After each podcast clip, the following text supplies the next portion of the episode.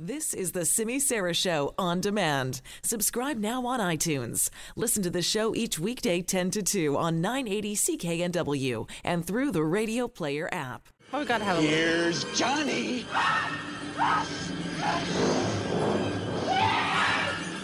Okay, that is terrifying. I was going to say we have to have a little fun today, but that didn't sound like fun, did it? That, of course, classic scene from The Shining. I just watched it again about 10 days or so ago. Still terrifying out there. So we're going to have some fun with this. Happy Halloween, everybody. We want to know what is the scariest movie of all time to you? Now, here are the choices. We only had four spots to pick, okay? So we picked The Exorcist because that's mine. The Exorcist oh, come on, scariest movie of all time. The Shining, our producer Alan says that's the scariest movie to him. Halloween, classic, right? Very scary movie. Or other, you reply and tell us what is the scariest movie of all time. Right now, I got a lot of votes for The Exorcist going on. So if you want to cast your vote, go online. You'll find it at simisara980 or at CKNW on Twitter. You can also email me, of course, simi at cknw.com, or call us. Tell us what is it about this movie? Like the first time you saw it, how scary was it? What did it do? I remember watching Friday the 13th, and I was just a kid. I don't even know why my aunts and uncles let me watch this. I pretty much slept with one eye open for like the next couple of years. What is the scariest movie of all time to you? Call our buzzline as well, 604 331 2899, and we will continue to have everybody's choices. Thomas has already messaged me to say The Omen. The Omen, absolutely to him, the scariest movie of all time. What's yours? Let me know. We'll talk more about it on the show today. Well, we've announced that if a fair deal isn't reached by 8 a.m. on Friday, that we will move into job action. It will consist of a uniform ban for all transit operators and a maintenance ban on overtime for all maintenance workers and SeaBus workers. That is Gavin McGarrigle, the head of Unifor, speaking on the Jon McComb show this morning. And this has to do with the transit strike that we are expecting uh, tomorrow morning. So now we're trying to figure out exactly what that means, what's going to be impacted, what isn't. Now, TransLink is advising passengers of a potential reduction to bus and SeaBus services that would start at 8 a.m. till tomorrow morning because of the strike. And that they say is because bus maintenance workers say they are not going to do overtime. That is going to be their job action. TransLink is saying, regardless of that, many services will be unaffected. SkyTrain, Canada Line, West Coast Express, Handy Dart, West Vancouver Blue Bus, and other contracted services will continue operating normally. But I'm guessing that you know if we start to have real trouble on buses you would see an increase kind of in capacity people trying to get on skytrain as well. So they're aiming to send out alerts as soon as possible regarding service disruptions. We will of course be keeping you up to date on all of our shows tomorrow to make sure you know exactly what is happening now, contract talks will resume later this morning, uh, but uh, there was no progress when they were talking on this issue yesterday. Now, our reporter Janet Brown is on site right outside that negotiating room in New Westminster where talks are set to get going again, and uh, she joins us now to talk more about this. Hi, Janet. Good morning, Simi. Yes, uh, Johnny on the spot here outside the negotiating room uh, at a hotel in New Westminster, and I, I think everybody's hoping for the best today. That hopefully the two sides can come together and find common ground on a number of issues and and reach a tentative agreement today, so that there is no job action come tomorrow morning. But you know, right now we heard from Unifor spokesperson Gavin McGarrigle on the Mike Smith show this morning, Jon McComb show talking. And uh, he said yesterday, quote, the talks didn't go very well. Hmm.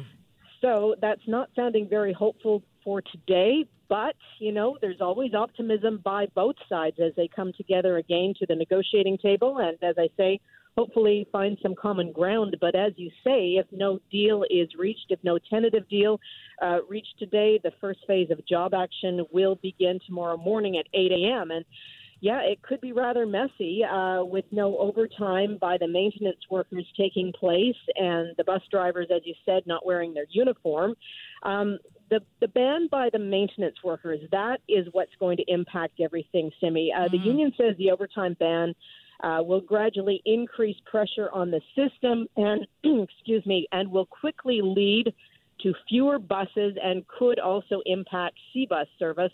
And they say that could have an immediate impact right off the bat at eight in the morning. So for those folks who rely on the buses and who rely on the SeaBus to get to work and get around, yeah, it could be messy. And uh, while TransLink says there will be no impact to the SkyTrain system. Right. Of course, if if the buses, if not as many buses are rolling and on the road, and if the SeaBus service is scaled back somewhat, people are going to turn to the SkyTrain system. Mm-hmm. And we heard earlier in the week from transit police that they were gearing up as early as Tuesday or Wednesday for a big crush on the SkyTrain system. And they're warning people, you know, give yourself plenty of time tomorrow morning. Don't wait to the last minute at 8 o'clock to decide you know, I'm going to get on a bus or get on SkyTrain. Give yourself lots of extra time tomorrow morning to get to work. And hopefully, employers will be giving people leeway in terms of what time they get there. But at the same time, the onus is on the commuter to um, also leave lots of time to try and get to work because everybody's been given plenty of notice that it could be a rather messy and, and confusing yeah. commute tomorrow morning. Now, Janet, do you get any sense, any idea at all? Like, what are the sticking points? Are they the same ones that we've been hearing about? Right now, we are told the key issues, and there's many, many issues, but the key ones, Simi, are wages, benefits, and working conditions. And we've heard that some drivers aren't even getting a break to use the restroom or to have a sandwich for a couple of minutes because their schedules are so tight. Now, the other big one, of course, it's always up on the table for negotiations, wages and benefits. Mm-hmm. And uh, they are looking for wage parity with other drivers across the country. Metro Vancouver bus drivers, uh, Coast Mountain bus drivers, the top end, they make roughly $32 an hour and a couple of cents. Uh, back east in Toronto, they make $36 an hour. So $32 an hour works out to about $66,000 a year for a Coast Mountain bus driver in Metro Vancouver at the top end. The drivers in Toronto, when you work it all out, they make about 72,000 at the top end. So about 6 six, seven thousand more right. than a Metro Vancouver driver. And then the other issue too that we're hearing from the union is that the maintenance workers for SkyTrain make more than the maintenance workers for the buses, and they want wage parity there as well. So that's another big sticking point. So we'll see if they are able to uh, find some common ground, as I say today, Simi, and fingers crossed, yeah. toes crossed that uh, they will work something out. But as I say, you know, Gavin McGarrigle, the spokesperson for the Unifor uh, Union, not sounding that optimistic this morning anyway. Right, but it's, it's, I take it as a good sign that at least they're still talking. It's not like talks have broken off and they've said we're full steam ahead here with job action. Absolutely. As long as they are at the table talking, looking each other face to face, that that is optimistic, absolutely, because the union walked away from the table earlier this week. So they were back at it yesterday, they're back at it again today, and they're obviously giving it all they've got, both sides, to try and reach an agreement here because they both know uh, that they don't want to inconvenience the public. And, and the problem is, you know, in terms of the union, it's very sticky here with the union and the public because they, of course, want the public on side with them. But you know, the minute the public gets upset and angry with the, with the bus drivers union, then there could be trouble brewing. The union needs the traveling public on side, and that's a very fine line for them to walk. So they, they they're obviously keeping that in in in mind as they are at the table today as well. But they they they, they have their demands. They right. say the company knows their demands and uh, we'll just wait and see. So here I am, Simi, waiting to see how things go. So you, you're going to we'll be, be there. You're going to be there for a while today, I would imagine. Have they, Jenna? Do they have a schedule of job action? Like we know tomorrow it's going to be no uniforms, um, and you know no overtime. Does that escalate? I would imagine then in the days ahead if this continues. They haven't exactly uh, lined it out for us, Simi. They haven't said, you know, uh, Friday. Well, they have told us what's happening Friday, but they haven't said, you know, what's happening Saturday or Sunday. It's sort of let's see, let's see how things go along. But they did tell us that things will ramp up. Mm. Uh, the longer that no deal is reached. And uh, yeah, it will have obviously right. a greater impact on the public. And so, and so okay. we wait. We All right. Wait. We wait and we wait uh, to hear from you as well, Janet. Thank you so much. Thank you, Simi. Uh, listen, we're going to talk right now about energy. Now, BC is fortunate to have an abundance of hydroelectric energy. It's one of our biggest assets, right? But is it enough? Is it enough to power a future that is filled with more and more electric vehicles? Well, that's the question that was addressed in a study done by the University of Victoria. And they're shedding some light on how much more electricity we are going to need if we electrify everything. And they're saying an extra 60% by the year 2055. How do we make that happen? Well, one of the authors of this study is Professor Curran Crawford uh, from the University of Victoria's Pacific Institute for Climate Solutions. I had a chance to speak with him this morning about that. Well, Professor Crawford, thank you so much for joining us to talk about this today. First off, what did you start looking at here? What, where did you start from? Uh, well, basically, we were starting from today's electricity mix and, and a, a, very small penetration of electric vehicles. And then we wanted to look out uh, right out to 2055. If we hypothesized we get 100% of new vehicles in 2040 being electric, or and then um, the full fleet would be electric by 2055. We wanted to see how does that impact the electricity mix? What does what, where does the generation come basically to serve that additional load from the vehicles? Right, because that is what we're doing, right? We're pushing more and more electrification of everything. Do we have the capacity for this? Well, in the near term, it's not an issue. There's there's only a small number of vehicles right now, so that's why we were looking over multiple decades to to look at the kind of extreme or extreme case in the future. So no, right now we don't have that. We're going to need new build into the future anyways for population growth, economic activity, and then an additional amount coming um, because of the electric vehicles coming online. Right. Is there a point though where it does become a problem? Uh, but say, look, it's not necessarily a problem. It's just we'd have to plan for it. So the, the real upshot of the whole study was saying if you want to deploy electric vehicles, you also have to plan to deploy uh, additional renewable generation because that's where you maximize the benefit of the electric vehicles. Obviously, is is getting that electricity from a renewable source. Uh, and our study was pointing to wind and solar being the the main generation assets that get built out. Um, assuming we keep our renewable energy mandate in the province. Right. How much more do we need? So if you look at just so if we, we did the business as usual case into the future, that it needs additional capacity, and beyond kind of business as usual, you need about another 60% or so um, to meet the electric vehicle. So it's it's a lot, yeah. um, but it's not unrealistic. And when and you look at the the additional um, energy cost to the um, the price of electricity would only go up. We came up with a number of nine percent. Um, so it's it's not that much. And then when you balance that against the reduced costs due to not buying gasoline and diesel, especially in this province, which is quite expensive, um, then you end up with probably a net benefit overall when you consider transportation and electricity together. Right. So that 9% number, that 9% increase you talked about, does that factor in kind of the cost of building this increasing infrastructure as well?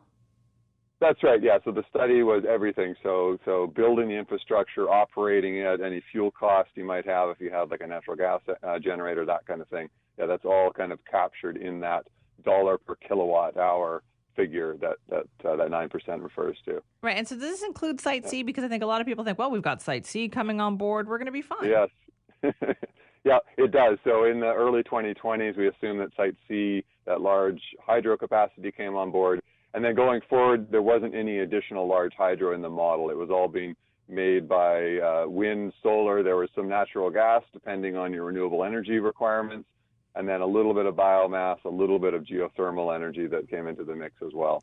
So you're saying we need to look even beyond Site C at this point?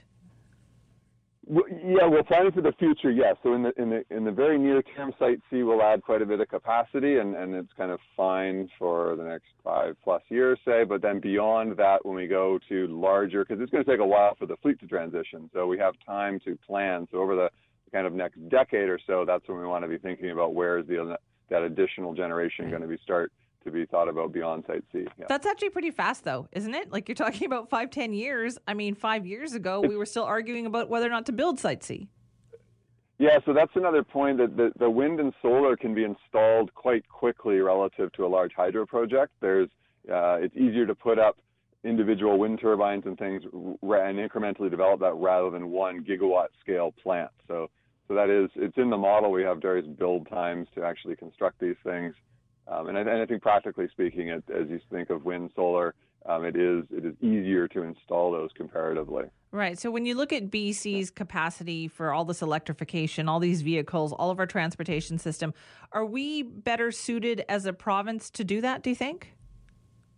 We are. We are pretty unique. So we, are lucky we start from this very large um, hydro system, which is inherently flexible. Um, so yeah, we've definitely got a head start compared to say other provinces that are more coal dependent, that kind of thing. Um, so it is an ideal place. The, the province has also made good strides in terms of uh, vehicle charging infrastructure, that kind of thing, and then that helps attract vehicles and manufacturers here to to offer their product into the markets here. So yeah, I think BC is kind of well positioned. We don't have uh, quite the same weather extremes as other places as well in, in a lot of the province. Um, so overall, yeah, we're we're kind of a good place to see this this deployment uh, ramp up. And when you talk about like electrification of the fleet, do you mean all vehicles on the road, trucks, cars, transport, the whole thing?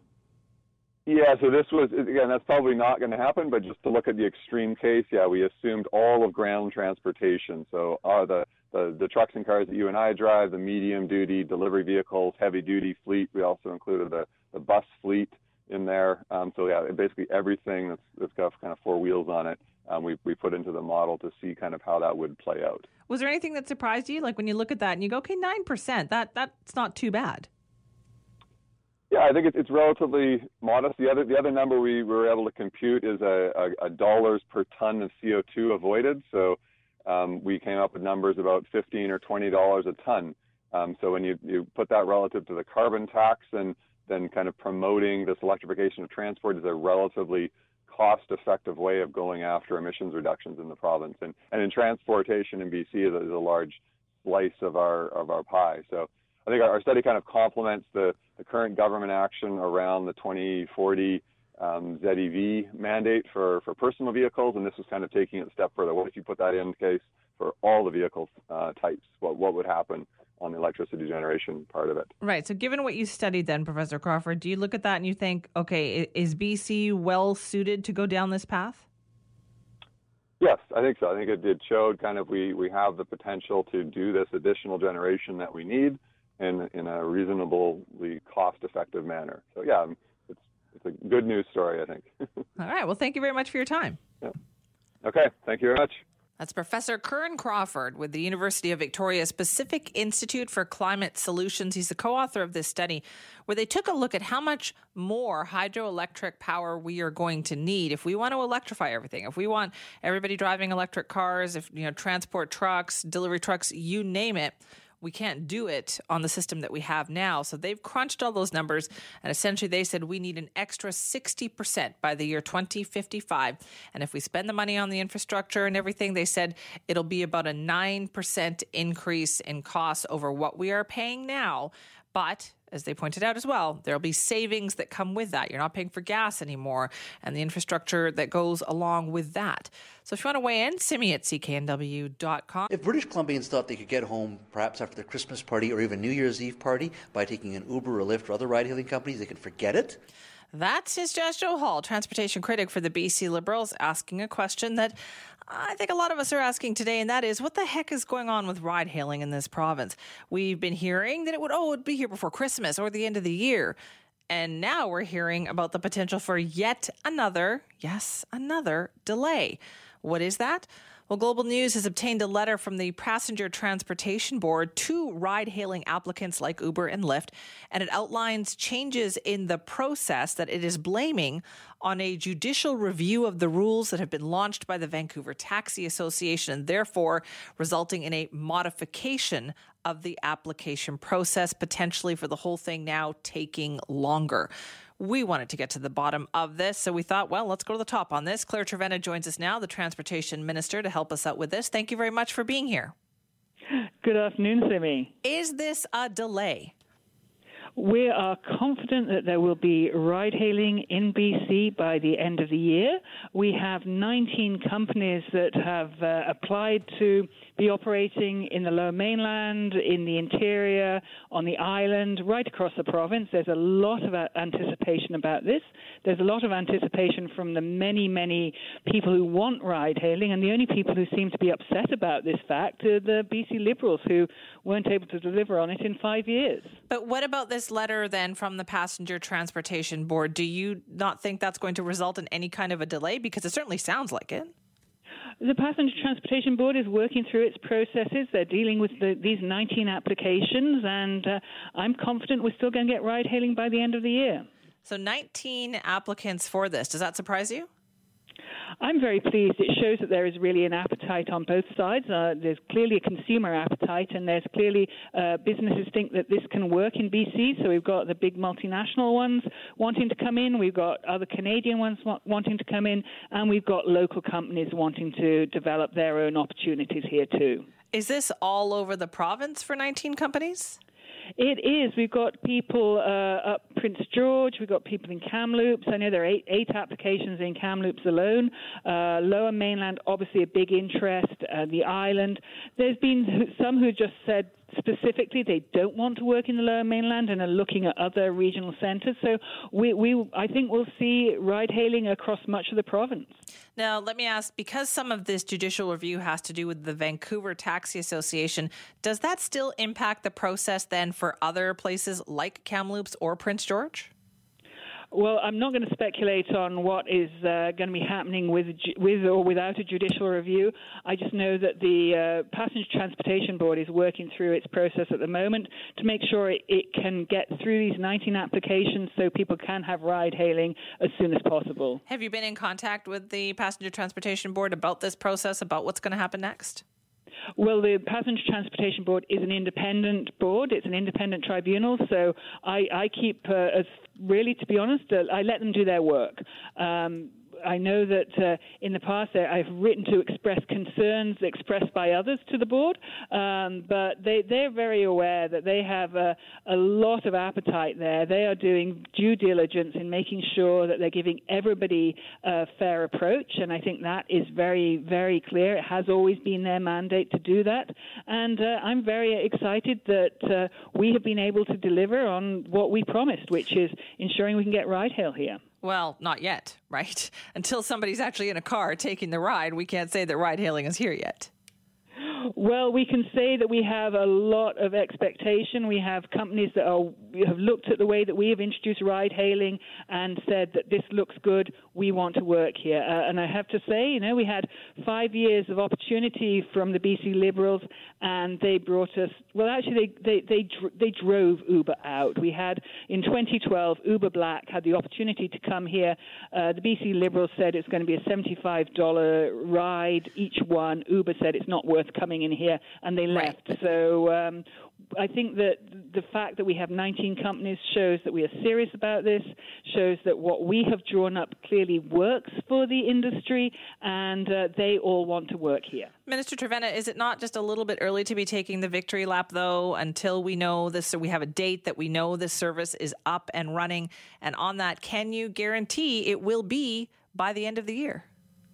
I'm confident it's going to be by the end of the year confident? Is that the same as yes, we will have it by the end of the year? Well, we, we uh, have to let the Passenger Transportation Board, they are working through their own processes, and uh, I have every expectation that we will be having ride hail here by the end of the year. You mentioned that in the past you have also uh, sent a letter to the board, kind of letting them know your concerns about things. Have you sent a letter sharing your concerns about the timeline?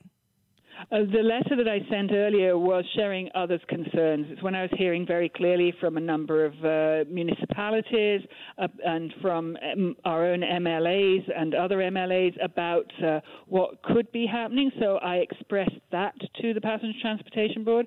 I, am not going to interfere. They've made this decision that they need this extra time to work through the, the process of 19 companies, and uh, I anticipate that they, they are doing this as speedily as possible. They know that there is a huge appetite. They know that there are 19 companies who are also working on their their planning. They, they, they, this is not being done in any frivolous way. Right. Can you foresee a time though where if there is a concern about the timeline where you might have to send a letter out of concern for this? I'm not going to speculate on what, what will or won't happen in the in the coming uh, weeks, but as I say, I'm confident that this will happen this year. All right. So that what, what do you say then to people who do view this kind of skeptically? Well, I think that uh, there is people want it like yesterday. Everybody has wanted ride hail eh, for a long while, and as I say, I can understand people's frustration and disappointment because they had there was the opportunity for five years where nothing was delivered. We rolled up our sleeves, got on with it, uh, got legislation through, drew up the drew up the regulations, have all the regulations in place. Now we're into the final stages where an independent tribunal is literally dotting the i's and crossing the t's and making sure everything is in place. I just say it's going to be happening soon. Okay, so you sound confident that this is just, as you said, crossing T's, dotting I's, everything else is on track. Everything is on track. We have done as a government everything we can do to ensure that ride hail comes to BC uh, this year. All right, we'll hold you to that. I'm sure we'll be talking to you if that doesn't happen. Thank you very much, Simi. Thank you. That is Claire Trevena, the BC Transportation Minister. Lots of concerns, you know, floating around out there today that the Passenger Transportation Board has just made it the whole process a little bit longer by outlining some changes in their process uh, to approving their applications. But you just heard the Transportation Minister there say repeatedly that she is confident that everything remains on track and we will still be having ride hailing by the end of the year. As I said to her, though, still a little early for that victory lap. I often talk about this with Ian Tostenson, who is the head of ride sharing now. The lobby group has been trying to push and push and push for this. And I've said to him, I'm not going to believe this until I'm sitting in the car. As you've been hearing, talks have now broken off between Unifor and Coast Mountain Bus Company. So the strike action that is planned for tomorrow, full speed ahead at this point. So, what could possibly bring these two sides back to the table? What went wrong here? Let's get an update now from Gavin McGarrigle, who's the Western Regional Director of Unifor. Gavin, thank you for being here. Yeah, thanks, Simi. What happened? Well, the company came in and uh, they made it very clear in their presentation that they weren't prepared to come anywhere close to the union's position. Uh, for instance, their position on transit operator wages had not changed one penny since prior to the 72 hour notice was issued. It hadn't changed yesterday either. And despite the fact that we worked all day and into the evening to give them a counter proposal, uh, not one more penny was added to transit operators' wages. There was no uh, acceptance of uh, the problem where SkyTrain mechanics are paid more than our mechanics, so there was no movement in that area. And most significantly, they didn't change one comma in the language that they were proposing about working conditions, and that language was had loopholes in it big enough to drive a bus through. And most importantly, doesn't provide any minimum time at all for any transit operator to be guaranteed a break on a daily basis. Um, what we found particularly insulting as well is that they proceeded to tell us about how that they were the protectors of the public and that they were going to make sure that they defended the public. And you know, for our operators that are out there every day dealing with 36% overcrowding, uh, you know, people being assaulted, people being irate, uh, it was particularly challenging. So.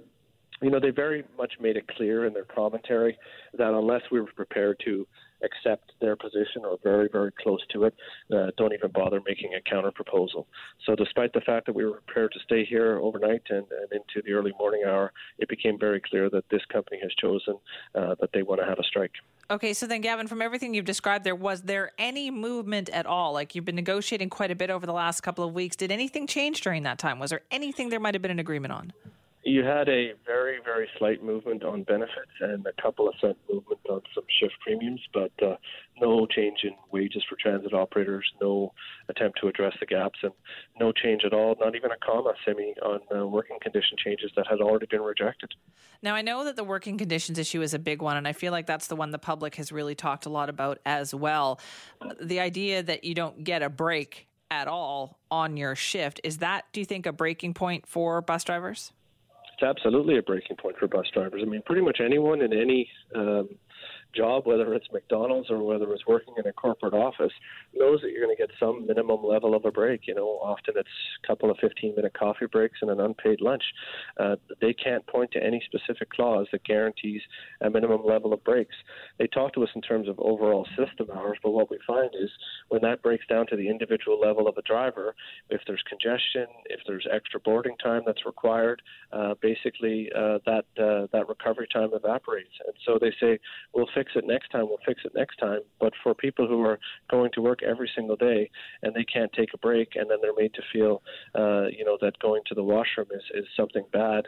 Uh, it's just gotten intolerable for our members, and the statistics uh, back it up as well. What, what kind of statistics? Well, again, the ridership has increased uh, 18% from 2016 to 2018, but overcrowded buses have gone up 36%. If those buses are overcrowded, that means it's taking longer and longer to load and unload those buses, and it means that there's less time in the system to actually get around. So clearly, uh, the overcrowding is increasing, the ridership is increasing, but they really haven't done anything significant uh, to address the recovery time and, and, the minimum break time that our members need. I mean, for us, this is a basic human right. Uh, they're not robots. They're they're out there for seven and a half hours a day. They're not people that are measured in the aggregate. They're people saying, "What is my minimum break time per day?" And they can't answer that question. Uh, what happens now, then, Gavin? What are the next steps here? So we've announced the uh, we will be proceeding to legal strike action. We will be moving to a maintenance and SeaBus overtime ban. Our operators will be out there in a uniform ban. We made it very clear to the company that we were prepared to escalate uh, as required. Uh, we're prepared. The last strike went on for four months. We're prepared, Simi, to last six months, nine months, a year if we need to. Uh, we are not going to back down, and we are going to continue to fight until we get a real change in approach at the company. We, we really, it can really be boiled down in one simple word: it's just respect. Respect for the hard work our members do. You said that you're prepared to escalate this. What kind of calendar do you have set aside for that? Like, how fast would this escalate? We're going to take it on a day by day basis. We're going to evaluate sort of what the impact is. I mean, what we're asking now is for the public to reach out to their mayors, to reach out to CMBC, and, and quite simply, you know, you see TransLink trying to hide behind the curtain of CMBC, uh, but you also see TransLink spokespersons out there. Uh, at the end of the day, the funding comes from TransLink from three different levels of government. Uh, TransLink needs to answer the question why they think mechanics at SkyTrain are worth more than the mechanics to fix the buses. You know, why they think that they can happily accept awards for best transit system in North America and yet pay significantly less than other transit. Uh, areas such as Toronto, even though the cost of living is here. So we're asking the public to help us out, to reach out, to make sure that those phone lines are flooded, and, and make sure that you know they understand that the protectors of the public out here are the bus operators and mechanics every single day, not uh, not the executives at CMBC and TransLink. Now, CMBC being Coast Mountain Bus Company, uh, you mentioned the maintenance workers and the no overtime. Like, how significant is that? Is there a reliance on overtime in the system? Absolutely. We expect to see impacts on service uh, within a couple of days. Uh, we expect uh, out of the three SeaBuses in operation that at least one of them will probably be uh, affected almost immediately. And uh, we know, for instance, in the parts department, they operate on a just in time service. And we know it's hard enough right now for our members to get those buses out on the road. And so with the um, you know, with the overtime ban, we expect that uh, routes will be cancelled and, and, and timing points will be impacted. And and and the other thing is is that every day that that goes on, it just piles up more and more, and the backlog gets bigger and bigger. So uh, it will be an impact. We've tried to design it in such a way that uh, hopefully the impact on the public is uh, minimal, uh, but there will be some impact. And um, again, we think the public can help to solve this if they make it clear that uh, they're not uh, they're not going to stand behind uh, the company executives. They're going to stand behind the people that serve them every day. Now that's Friday's plans. When will we know what the Saturday plans are? Well, I think we're probably going to maintain that uh, for a little bit and see what happens. And uh, as I said, from our perspective, um, even if we just maintain those plans, um, over time it's just going to get significantly more of an impact on the bus service. And uh, you know, if they still don't get the message at that point, uh, then we'll certainly consider ramping it up into other options as well. So, Gavin, are there any other talks that are scheduled for this point, or is that it? No, I think we're definitely into a dispute, and there are no other talks scheduled. And it became clear to us that this company wants a strike, welcomes a strike, and uh, somehow thinks that our members are going to be deterred. We have talked to so many people about the issue of leadership, but not quite like our next guest. I mean, leadership skills from comes from all different sources. But the inspiration for our next guest, as I said, is very unique. His inspiration actually comes from his past, which to call it troubled is probably a bit of an understatement, but he shares all of that in his new book. It's called The Cure for Hate. And the author is Tony McAleer, and he joins us now to talk about that. Tony, welcome back to the show. Thank you for having me on. It's been a long time. Seven, years. years. Yeah, seven years since we had you on before. Uh, but now you we had to have you on to talk about your book that you have written. It's The Cure for Hate, a former white supremacist journey from violent extremism to radical compassion. What is radical compassion? Well, compassion, and we'll start with what's empathy. Empathy is is feeling with another person what they're going through. Um, compassion is taking action to relieve the suffering of another. So empathy plus action equals compassion. Radical compassion takes it a step forward, and there's three components to it. Number one, your practice of compassion must take you outside your comfort zone. Number two, um, we're not just talking about the alleviation of the suffering of uh, a person or persons. There's an element of social activism which is uh, inspired to change the environment which gives rise to or supports the suffering. And number three, which is the most radical part at all, we have to develop self compassion before we can give it to others. We have to mine it from ourselves, and that means facing our pain and facing our wounds and and uh, doing some healing work. And you know of what you speak because we're going to go over how you got to this place as well. But as you point out, how does how does a young man, how does a boy raised in Dunbar, good family, all of that end up as a white supremacist? How does that happen, Tony? Well, you know, what? because uh, as a co-founder of Life After Hate, we deal with young people that, that get into this all the time. Since Charlottesville, we've had over 300 assists for uh, requests for assistance from families, and uh, half from families, half from individuals. And it, you know, almost invariably, and research shows this that you know there's those vulnerabilities people have that allow them to be seduced by the ideology. And it's not so much the ideology that seduces them; it's what the idea, what comes with the ideology uh, a sense of purpose, a sense of meaning, a sense of um, acceptance and power and, and all these things. And if we are lacking those things in our life, there's a variety of pathways out there that will lure us with the false promises of those things. What happened to you then? How did you get lured into that? What were those false promises that appealed to you?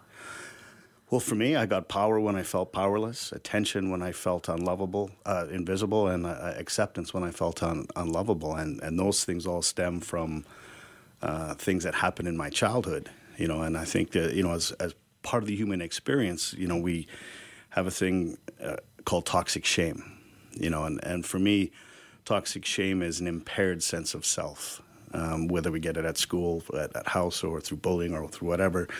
Um, we at the very depth of our core belief system of who we are, we feel that we're not good enough, we're less than, we're not whole, um, we're not smart enough, pretty enough, whatever. And we live our lives in reaction to that, to mask that, to hide that, to prevent the world from seeing the deficiency. So then, would you say when you have those feelings, that instead you lash out at other people? You find other people in order to feel superior to? Ab- absolutely. So we, from that place of toxic shame, and there's often an unresolved anger that goes along with the toxic shame. Right. We do one of two things. We either externalize the shame and anger and project it onto someone else. Um, that looks like violence, emotional violence, bullying, joining a gang, uh, an extremist group. Murder is the ultimate externalized expression of shame.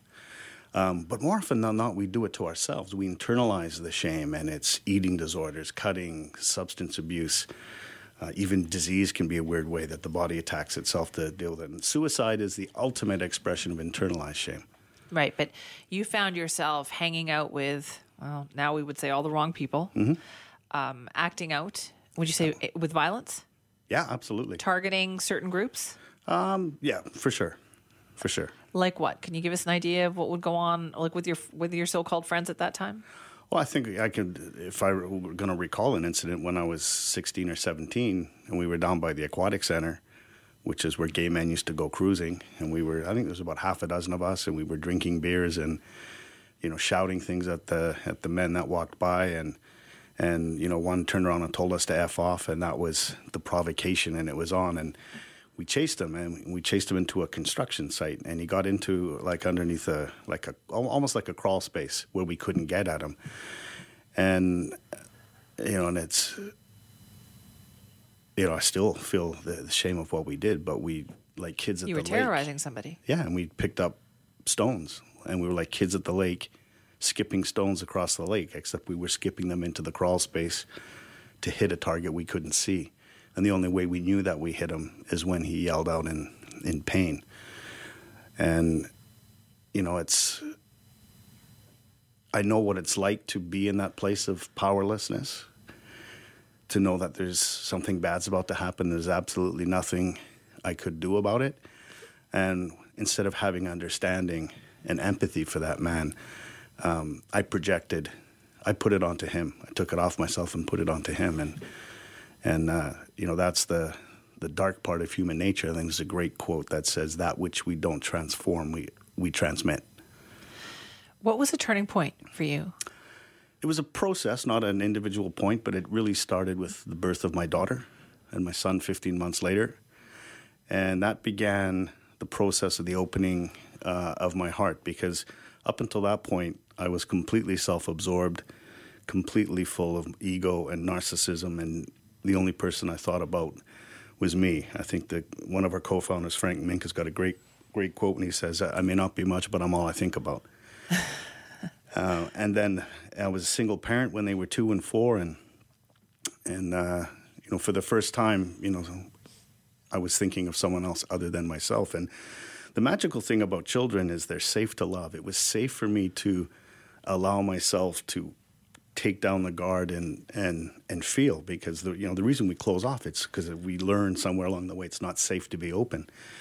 Um, but children aren't capable of shame. They're not capable of ridicule. They're not capable of rejection, at least till they're about 13. Were you afraid of what they would see? Of were you afraid of them emulating the hate, of them hearing these things that you were talking about with friends of yours?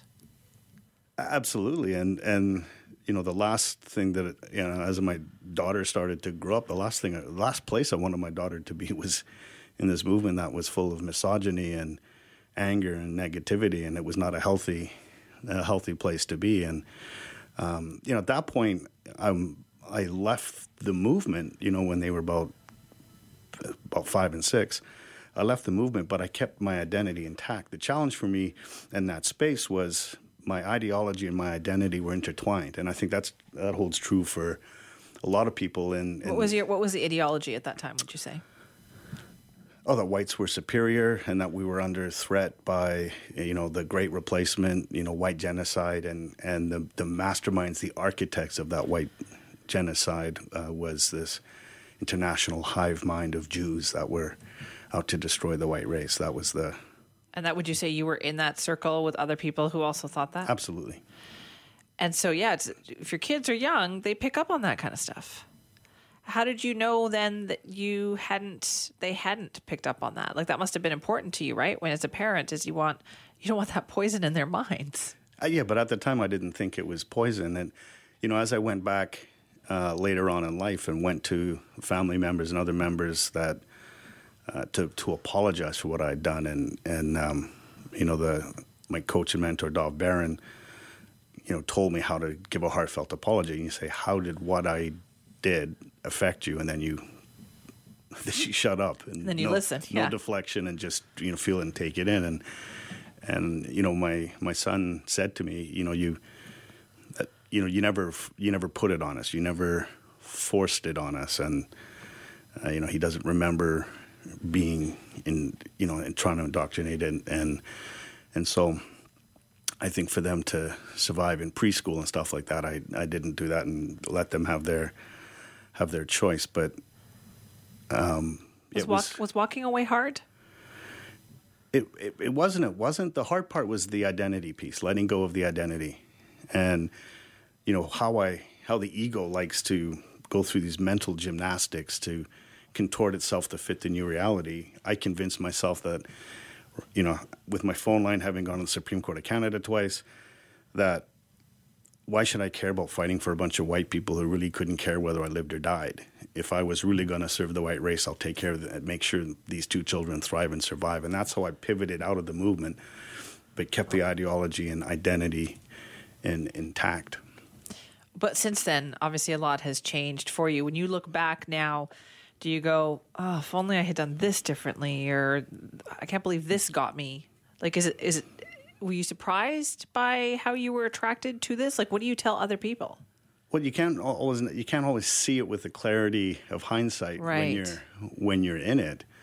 Um, you know, I was a, a lot of what I was amazed at and looking looking back, and you know, in the book, I, I look back on it with the hindsight and and the insight gleaned from over a thousand hours of one-on-one and, and group counseling. So in, in in the middle book, where I'm trying to you know capture the fervor and intensity of being there, I'm also stepping out with the the reflections and hindsight of what was what was driving it and and um, you know the one of the things that really stuck out is is um, you know and I ask people this question think of all about all your behaviors and beliefs and ask yourself is it the same as one of your parents is it the opposite of one of your parents or is it actually yours and it's amazing how many of my behaviors and beliefs and choices were actually one of the two polarities of mostly mostly my dad Like the opposite of your dad. or the same.